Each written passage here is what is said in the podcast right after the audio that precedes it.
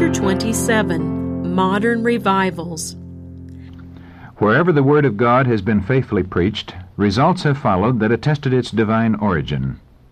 The Spirit of God accompanied the message of His servants, and the Word was with power. Sinners felt their consciences quickened. The light which lighteth every man that cometh into the world illumined the secret chambers of their souls, and the hidden things of darkness were made manifest. Deep conviction took hold upon their minds and hearts.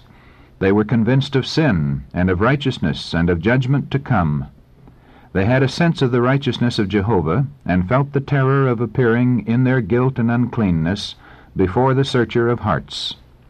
In anguish they cried out, Who shall deliver me from the body of this death?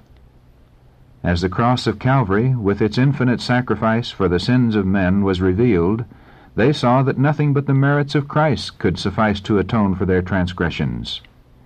This alone could reconcile man to God. With faith and humility they accepted the Lamb of God, that taketh away the sin of the world. Through the blood of Jesus they had remission of sins that are past. These souls brought forth fruit meet for repentance. They believed and were baptized, and rose to walk in newness of life, new creatures in Christ Jesus, not to fashion themselves according to the former lusts, but by the faith of the Son of God to follow in his steps, to reflect his character, and to purify themselves even as he is pure. The things they once hated they now loved, and the things they once loved they hated. The proud and self-assertive became meek and lowly of heart. The vain and supercilious became serious and unobtrusive. The profane became reverent, the drunken sober, and the profligate pure. The vain fashions of the world were laid aside.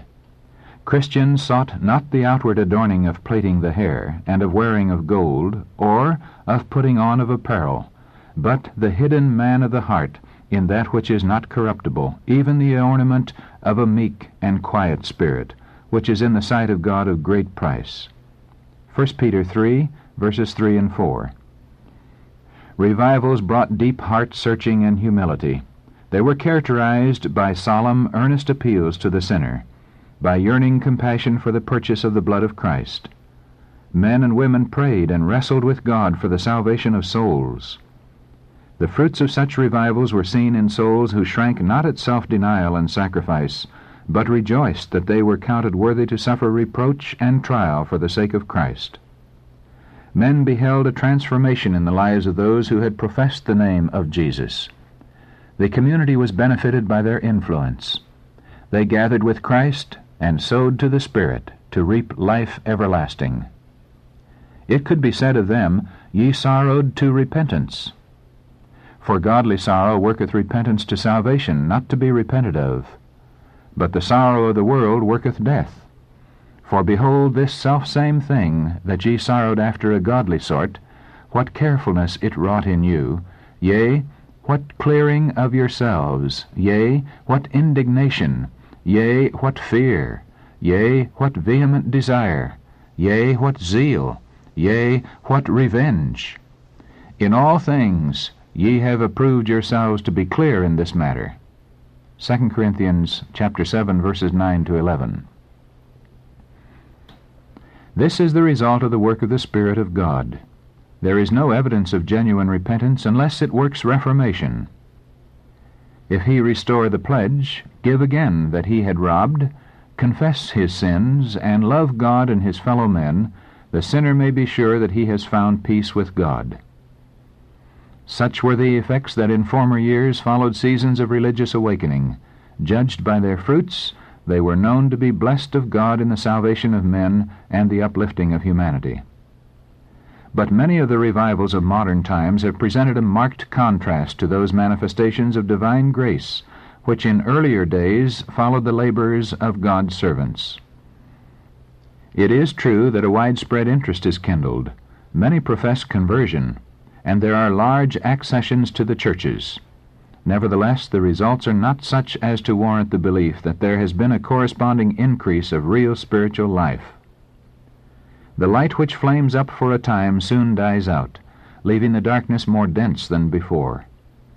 Popular revivals are too often carried by appeals to the imagination, by exciting the emotions, by gratifying the love for what is new and startling. Converts thus gained have little desire to listen to Bible truth, little interest in the testimony of prophets and apostles. Unless a religious service has something of a sensational character, it has no attractions for them. A message which appeals to unimpassioned reason awakens no response. The plain warnings of God's Word, relating directly to their eternal interests, are unheeded. With every truly converted soul, the relation to God and to eternal things will be the great topic of life. But where, in the popular churches of today, is a spirit of consecration to God? The converts do not renounce their pride and love of the world. They are no more willing to deny self to take up the cross and follow the meek and lowly Jesus than before their conversion. Religion has become the sport of infidels and skeptics because so many who bear its name are ignorant of its principles. The power of godliness has well nigh departed from many of the churches. Picnics, church theatricals, church fairs, fine houses, personal display have banished thoughts of God. Lands and goods and worldly occupations engross the mind, and things of eternal interest receive hardly a passing notice. Notwithstanding the widespread declension of faith and piety, there are true followers of Christ in these churches. Before the final visitation of God's judgments upon the earth, there will be among the people of the Lord such a revival of primitive godliness as has not been witnessed since apostolic times the Spirit and power of God will be poured out upon His children. At that time, many will separate themselves from those churches in which the love of this world has supplanted love for God and His Word. Many, both of ministers and people, will gladly accept those great truths which God has caused to be proclaimed at this time to prepare a people for the Lord's second coming. The enemy of souls desires to hinder this work, and before the time for such a movement shall come, he will endeavor to prevent it by introducing a counterfeit. In those churches which he can bring under his deceptive power, he will make it appear that God's special blessing is poured out. There will be manifest what is thought to be great religious interest. Multitudes will exult that God is working marvelously for them, when the work is that of another spirit. Under a religious guise, Satan will seek to extend his influence over the Christian world. In many of the revivals which have occurred during the last half century, the same influences have been at work, to a greater or less degree, that will be manifest in the more extensive movements of the future. There is an emotional excitement, a mingling of the true with the false, that is well adapted to mislead. Yet none need be deceived. In the light of God's Word, it is not difficult to determine the nature of these movements. Wherever men neglect the testimony of the Bible, turning away from those plain, soul-testing truths which require self-denial and renunciation of the world, there we may be sure that God's blessing is not bestowed. And by the rule which Christ himself has given, ye shall know them by their fruits, Matthew 7:16, it is evident that these movements are not the work of the Spirit of God. In the truths of His Word, God has given to men a revelation of Himself, and to all who accept them they are a shield against the deceptions of Satan. It is a neglect of these truths that has opened the door to the evils which are now becoming so widespread in the religious world. The nature and the importance of the law of God have been, to a great extent, lost sight of. A wrong conception of the character, the perpetuity, and the obligation of the divine law has led to errors in relation to conversion and sanctification, and has resulted in lowering the standard of piety in the church. Here is to be found the secret of the lack of the Spirit and power of God in the revivals of our time. There are, in the various denominations, men eminent for their piety, by whom this fact is acknowledged and deplored.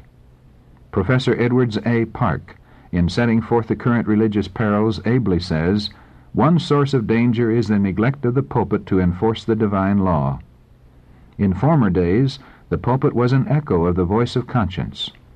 Our most illustrious preachers gave a wonderful majesty to their discourses by following the example of the Master and giving prominence to the law, its precepts, and its threatenings. They repeated the two great maxims that the law is a transcript of the divine perfections, and that a man who does not love the law does not love the gospel. For the law, as well as the gospel, is a mirror reflecting the true character of God. This peril leads to another, that of underrating the evil of sin, the extent of it, the demerit of it. In proportion to the rightfulness of the commandment is the wrongfulness of disobeying it. Affiliated to the dangers already named is the danger of underestimating the justice of God. The tendency of the modern pulpit is to strain out the divine justice from the divine benevolence, to sink benevolence into a sentiment rather than exalt it into a principle. The new theological prism puts asunder what God has joined together. Is the divine law a good or an evil? It is a good. Then justice is good, for it is a disposition to execute the law. From the habit of underrating the divine law and justice, the extent and demerit of human disobedience, men easily slide into the habit of underestimating the grace which has provided an atonement for sin. Thus the gospel loses its value and importance in the minds of men, and soon they are ready practically to cast aside the Bible itself. Many religious teachers assert that Christ by his death abolished the law, and men are henceforth free from its requirements. There are some who represent it as a grievous yoke, and in contrast to the bondage of the law they present the liberty to be enjoyed under the gospel. But not so did prophets and apostles regard the holy law of God. Said David, I will walk at liberty, for I seek thy precepts. Psalm 119, verse 45. The Apostle James, who wrote after the death of Christ, refers to the Decalogue as the royal law, and the perfect law of liberty. James chapter 2 verse 8 and chapter 1 verse 25. And the Revelator, half a century after the crucifixion, pronounces a blessing upon them that do his commandments, that they may have right to the tree of life, and may enter in through the gates into the city. Revelation 22:14. The claim that Christ by his death abolished his Father's law is without foundation. Had it been possible for the law to be changed or set aside, then Christ need not have died to save man from the penalty of sin. The death of Christ, so far from abolishing the law, proves that it is immutable. The Son of God came to magnify the law and make it honorable. Isaiah 42:21. He said, Think not that I am come to destroy the law. Till heaven and earth pass, one jot or one tittle shall in no wise pass from the law. Matthew 5, verses 17 and 18. And concerning himself he declares, I delight to do thy will, O my God. Yea, thy law is within my heart. Psalm 40, verse 8. The law is unchangeable. The law of God, from its very nature, is unchangeable. It is a revelation of the will and the character of its author. God is love, and His law is love. Its two great principles are love to God and love to man. Love is the fulfilling of the law, Romans 13:10. The character of God is righteousness and truth. Such is the nature of His law. Says the psalmist, Thy law is the truth. All thy commandments are righteousness. Psalm 119, verses 142 and 172. And the Apostle Paul declares, The law is holy, and the commandment holy and just and good. Romans 7:12. Such a law, being an expression of the mind and will of God, must be as enduring as its author. It is the work of conversion and sanctification to reconcile men to God by bringing them into accord with the principles of his law. In the beginning, man was created in the image of God. He was in perfect harmony with the nature and the law of God. The principles of righteousness were written upon his heart. but sin alienated him from his Maker. He no longer reflected the divine image. His heart was at war with the principles of God's law. The carnal mind is enmity against God, for it is not subject to the law of God, neither indeed can be. Romans 8 7. But God so loved the world that he gave his only begotten Son, that man might be reconciled to God. Through the merits of Christ, he can be restored to harmony with his Maker. His heart must be renewed by divine grace. He must have a new life from above. This change is the new birth, without which, says Jesus, he cannot see the kingdom of God. The first step in reconciliation to God is conviction of sin.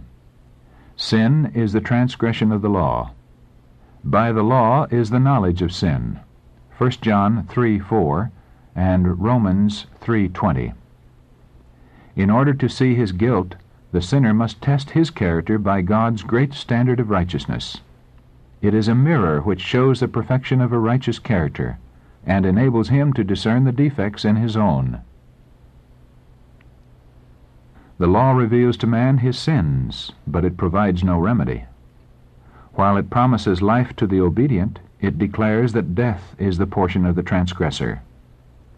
The gospel of Christ alone can free him from the condemnation of the defilement of sin.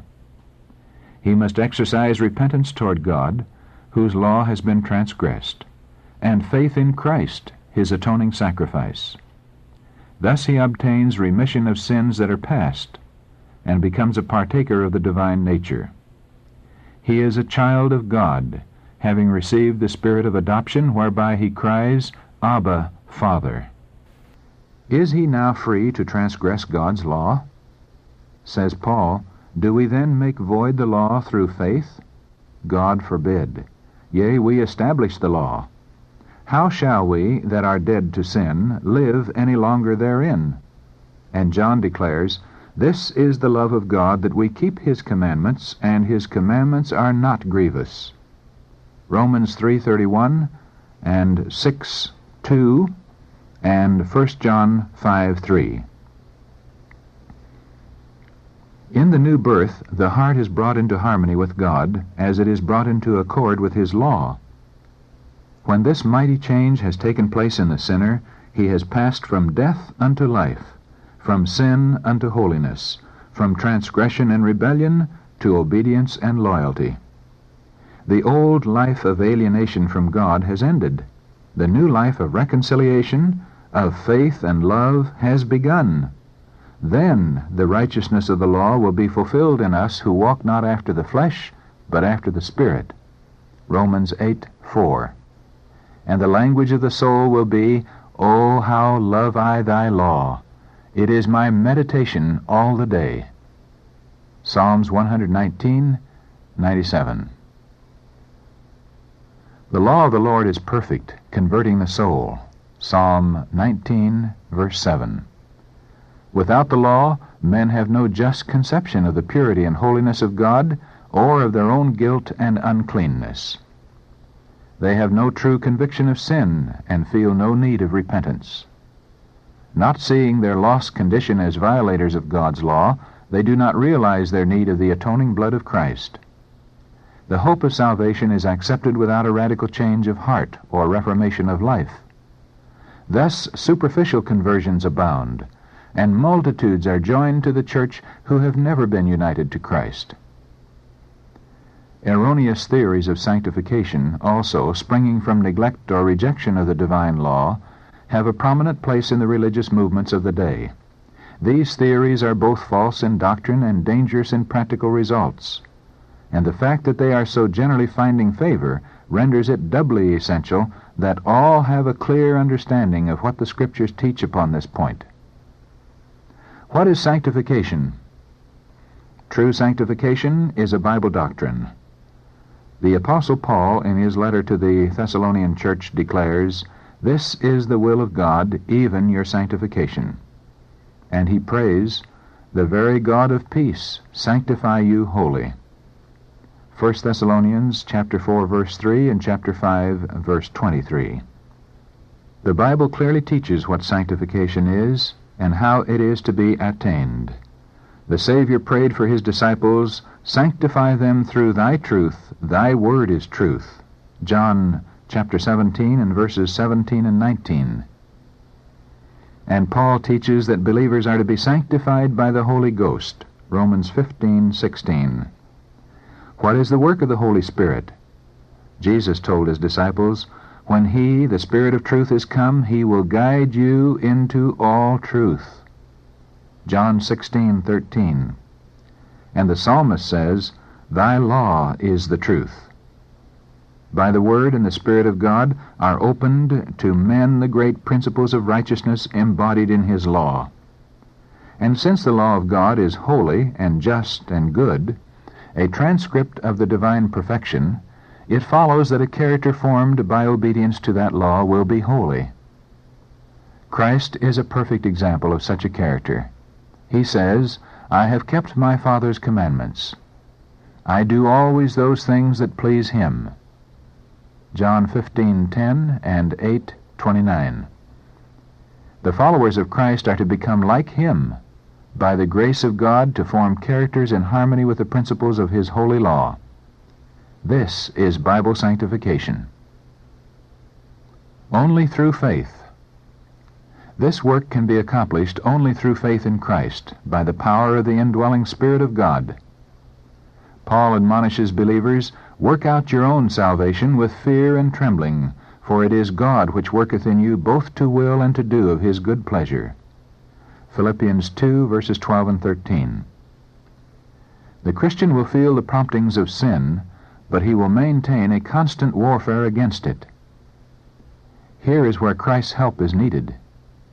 Human weakness becomes united to divine strength, and faith exclaims, Thanks be to God which giveth us the victory through our Lord Jesus Christ. 1 Corinthians 15:57. The Scriptures plainly show that the work of sanctification is progressive. When in conversion the sinner finds peace with God through the blood of the atonement, the Christian life has but just begun. Now he is to go on unto perfection, to grow up unto the measure of the stature of the fullness of Christ. Says the Apostle Paul, This one thing I do, forgetting those things which are behind, and reaching forth unto those things which are before, I press toward the mark for the prize of the high calling of God in Christ Jesus. Philippians 3, verses 13 and 14. And Peter sets before us the steps by which Bible sanctification is to be attained, giving all diligence, add to your faith virtue, and to virtue knowledge, and to knowledge temperance, and to temperance patience, and to patience godliness, and to godliness brotherly kindness, and to brotherly kindness charity. If ye do these things, ye shall never fall. 2 Peter 1, verses 5 to 10. Those who experience the sanctification of the Bible will manifest a spirit of humility.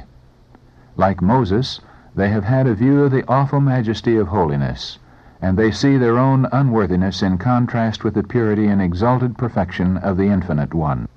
The prophet Daniel was an example of true sanctification. His long life was filled up with noble service for his master. He was a man greatly beloved of heaven. Daniel 10:11.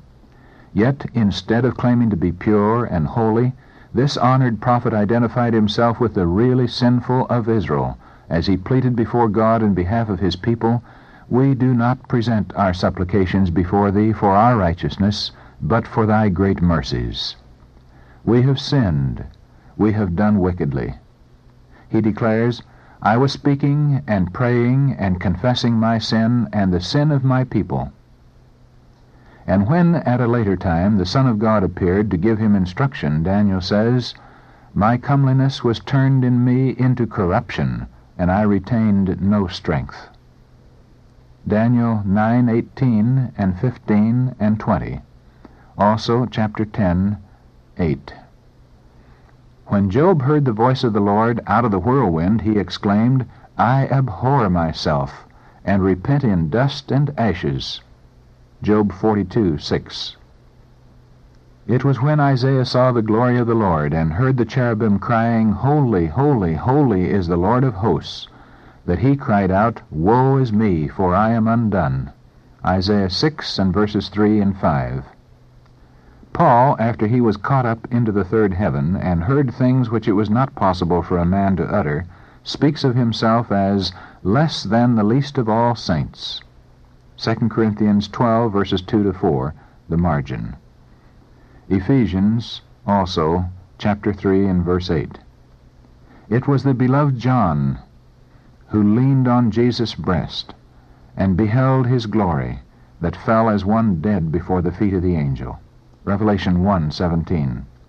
There can be no self-exaltation, no boastful claim to freedom from sin on the part of those who walk in the shadow of Calvary's cross. They feel that it was their sin which caused the agony that broke the heart of the Son of God, and this thought will lead them to self-abasement. Those who live nearest to Jesus discern most clearly the frailty and sinfulness of humanity, and their only hope is in the merit of a crucified and risen Savior. The sanctification now gaining prominence in the religious world carries with it a spirit of self-exaltation and a disregard for the law of God that mark it as foreign to the religion of the Bible. Its advocates teach that sanctification is an instantaneous work, by which, through faith alone, they attain to perfect holiness. Only believe, say they, and the blessing is yours. No further effort on the part of the receiver is supposed to be required. At the same time, they deny the authority of the law of God, urging that they are released from obligation to keep the commandments. But is it possible for men to be holy, in accord with the will and character of God, without coming into harmony with the principles which are an expression of His nature and will, and which show what is well pleasing to Him?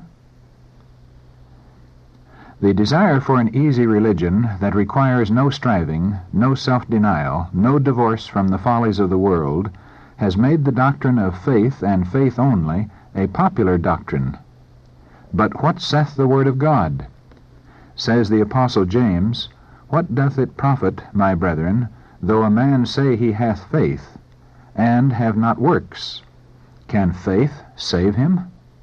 Wilt thou know, O vain man, that faith without works is dead? Was not Abraham our father justified by works when he had offered Isaac his son upon the altar? Seest thou how faith wrought with his works, and by works was faith made perfect? Ye see then how that by works a man is justified, and not by faith only. James 2, verses 14 to 24. The testimony of the Word of God is against this ensnaring doctrine of faith without works. It is not faith that claims the favor of heaven without complying with the conditions upon which mercy is to be granted. It is presumption. For genuine faith has its foundation in the promises and provisions of the Scriptures. Let none deceive themselves with the belief that they can become holy while wilfully violating one of God's requirements.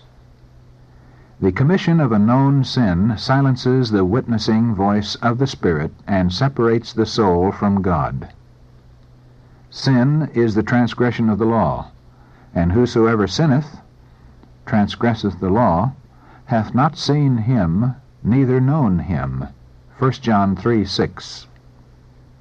Though John in his epistles dwells so fully upon love, yet he does not hesitate to reveal the true character of that class who claim to be sanctified while living in transgression of the law of God. He that saith, I know him, and keepeth not his commandments, is a liar, and the truth is not in him. But whoso keepeth his word, in him verily is the love of God perfected. 1 John chapter 2, verses 4 and 5. Here is the test of every man's profession. We cannot accord holiness to any man without bringing him to the measurement of God's only standard of holiness in heaven and in earth. If men feel no weight of the moral law, if they belittle and make light of God's precepts, if they break one of the least of these commandments, and teach men so, they shall be of no esteem in the sight of heaven, and we may know that their claims are without foundation. And the claim to be without sin is in itself evidence that he who makes this claim is far from holy. It is because he has no true conception of the infinite purity and holiness of God, or of what they must become who shall be in harmony with his character.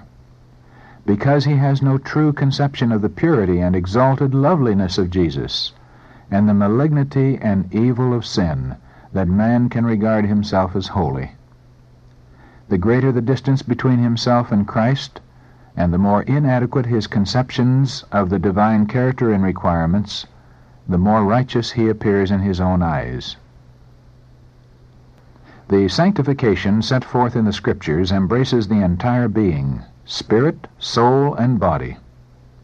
Paul prayed for the Thessalonians that their whole spirit and soul and body be preserved blameless unto the coming of our Lord Jesus Christ. 1 Thessalonians 5:23. Again he writes to believers, I beseech you therefore, brethren, by the mercies of God, that ye present your bodies a living sacrifice, holy, acceptable unto God. Romans 12:1. In the time of ancient Israel, every offering brought as a sacrifice to God was carefully examined. If any defect was discovered in the animal presented, it was refused. For God had commanded that the offering be without blemish. So Christians are bidden to present their bodies a living sacrifice, holy, acceptable unto God. In order to do this, all their powers must be preserved in the best possible condition. Every practice that weakens physical or mental strength unfits man for the service of his Creator. And will God be pleased with anything less than the best we can offer? Said Christ, Thou shalt love the Lord thy God with all thy heart. Those who do love God with all the heart will desire to give him the best service of their life, and they will be constantly seeking to bring every power of their being into harmony with the laws that will promote their ability to do his will. They will not, by the indulgence of appetite or passion, enfeeble or defile the offering which they present to their Heavenly Father. Peter says, Abstain from fleshly lusts, which war against the soul. 1 Peter 2 11. Every sinful gratification tends to benumb the faculties and deaden the mental and spiritual perceptions, and the Word, or the Spirit of God, can make but a feeble impression upon the heart. Paul writes to the Corinthians, Let us cleanse ourselves from all filthiness of the flesh and spirit, perfecting holiness in the fear of God. 2 Corinthians 7 1. And with the fruits of the Spirit, love, joy, peace, long suffering, gentleness, goodness, faith, meekness, he classes temperance. Galatians 5 22 23. Notwithstanding these inspired declarations, how many professed Christians are enfeebling their powers in the pursuit of gain or the worship of fashion? How many are debasing their godlike manhood by gluttony, by wine drinking, by forbidden pleasure? And the church, instead of rebuking, too often encourages the evil by appealing to appetite, to desire for gain or love of pleasure, to replenish her treasury which love for Christ is too feeble to supply. Were Jesus to enter the churches of today and behold the feasting and unholy traffic there conducted in the name of religion, would he not drive out those desecrators as he banished the money changers from the temple? The Apostle James declares that the wisdom from above is first pure. Had he encountered those who take the precious name of Jesus upon lips defiled by tobacco, those whose breath and person are contaminated by its foul odor, and who pollute the air of heaven and force all about them to inhale the poison, had the apostle come in contact with a practice so opposed to the purity of the gospel, would he not have denounced it as earthly, sensual, devilish? Slaves of tobacco, claiming the blessing of entire sanctification, talk of their hope of heaven. But God's word plainly declares that there shall in no wise enter into it anything that defileth. Revelation 21, 27. Know ye not that your body is the temple of the Holy Ghost which is in you, which ye have of God, and ye are not your own? For ye are bought with a price. Therefore glorify God in your body and in your spirit, which are God's. 1 Corinthians chapter 6, verses 19 and 20. He whose body is the temple of the Holy Spirit will not be enslaved by a pernicious habit. His powers belong to Christ, who has bought him with the price of blood. His property is the Lord's. How could he be guiltless in squandering this entrusted capital? Professed Christians yearly expend an immense sum upon useless and pernicious indulgences, while souls are perishing for the word of life. God is robbed in tithes and offerings, while they consume upon the altar of destroying lust more than they give to relieve the poor or for the support of the gospel. If all who profess to be followers of Christ were truly sanctified, their means, instead of being spent for needless and even hurtful indulgences, would be turned into the Lord's treasury, and Christians would set an example of temperance, self-denial, and self-sacrifice. Then they would be the light of the world. The world is given up to self-indulgence. The lust of the flesh and the lust of the eyes and the pride of life control the masses of the people. But Christ's followers have a holier calling. Come out from among them, and be ye separate, saith the Lord, and touch not the unclean. In the light of God's Word, we are justified in declaring that sanctification cannot be genuine which does not work this utter renunciation of the sinful pursuits and gratifications of the world. To those who comply with the conditions, Come out from among them, and be ye separate, and touch not the unclean. God's promise is, I will receive you, and will be a father unto you, and ye shall be my sons and daughters, saith the Lord Almighty. 2 Corinthians 6, 17 and 18. It is the privilege and the duty of every Christian to have a rich and abundant experience in the things of God. I am the light of the world, said Jesus. He that followeth me shall not walk in darkness, but shall have the light of life. John 8:12. The path of the just is as the shining light that shineth more and more unto the perfect day. Proverbs 4:18. Every step of faith and obedience brings the soul into closer connection with the light of the world, in whom there is no darkness at all. The bright beams of the Sun of Righteousness shine upon the servants of God and they are to reflect his rays. As the stars tell us that there is a great light in heaven, with whose glory they are made bright, so Christians are to make it manifest that there is a God on the throne of the universe, whose character is worthy of praise and imitation. The graces of his Spirit, the purity and holiness of his character will be manifest in his witnesses. Paul, in his letter to the Colossians, sets forth the rich blessings granted to the children of God. He says, We do not cease to pray for you, and to desire that ye might be filled with the knowledge of his will in all wisdom and spiritual understanding, that ye might walk worthy of the Lord unto all pleasing, being fruitful in every good work, and increasing in the knowledge of God, strengthened with all might according to his glorious power, unto all patience and long suffering with joyfulness. Colossians 1 and verses 9 to 11.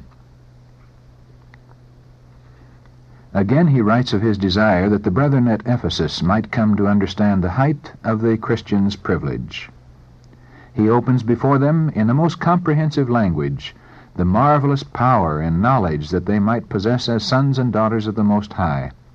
It was theirs to be strengthened with might by his Spirit in the inner man, to be rooted and grounded in love, to comprehend with all saints what is the breadth and length and depth and height, and to know the love of Christ which passeth knowledge. But the prayer of the apostle reaches the climax of privilege when he prays that ye might be filled with all the fullness of God. Ephesians 3, verses 16 to 19.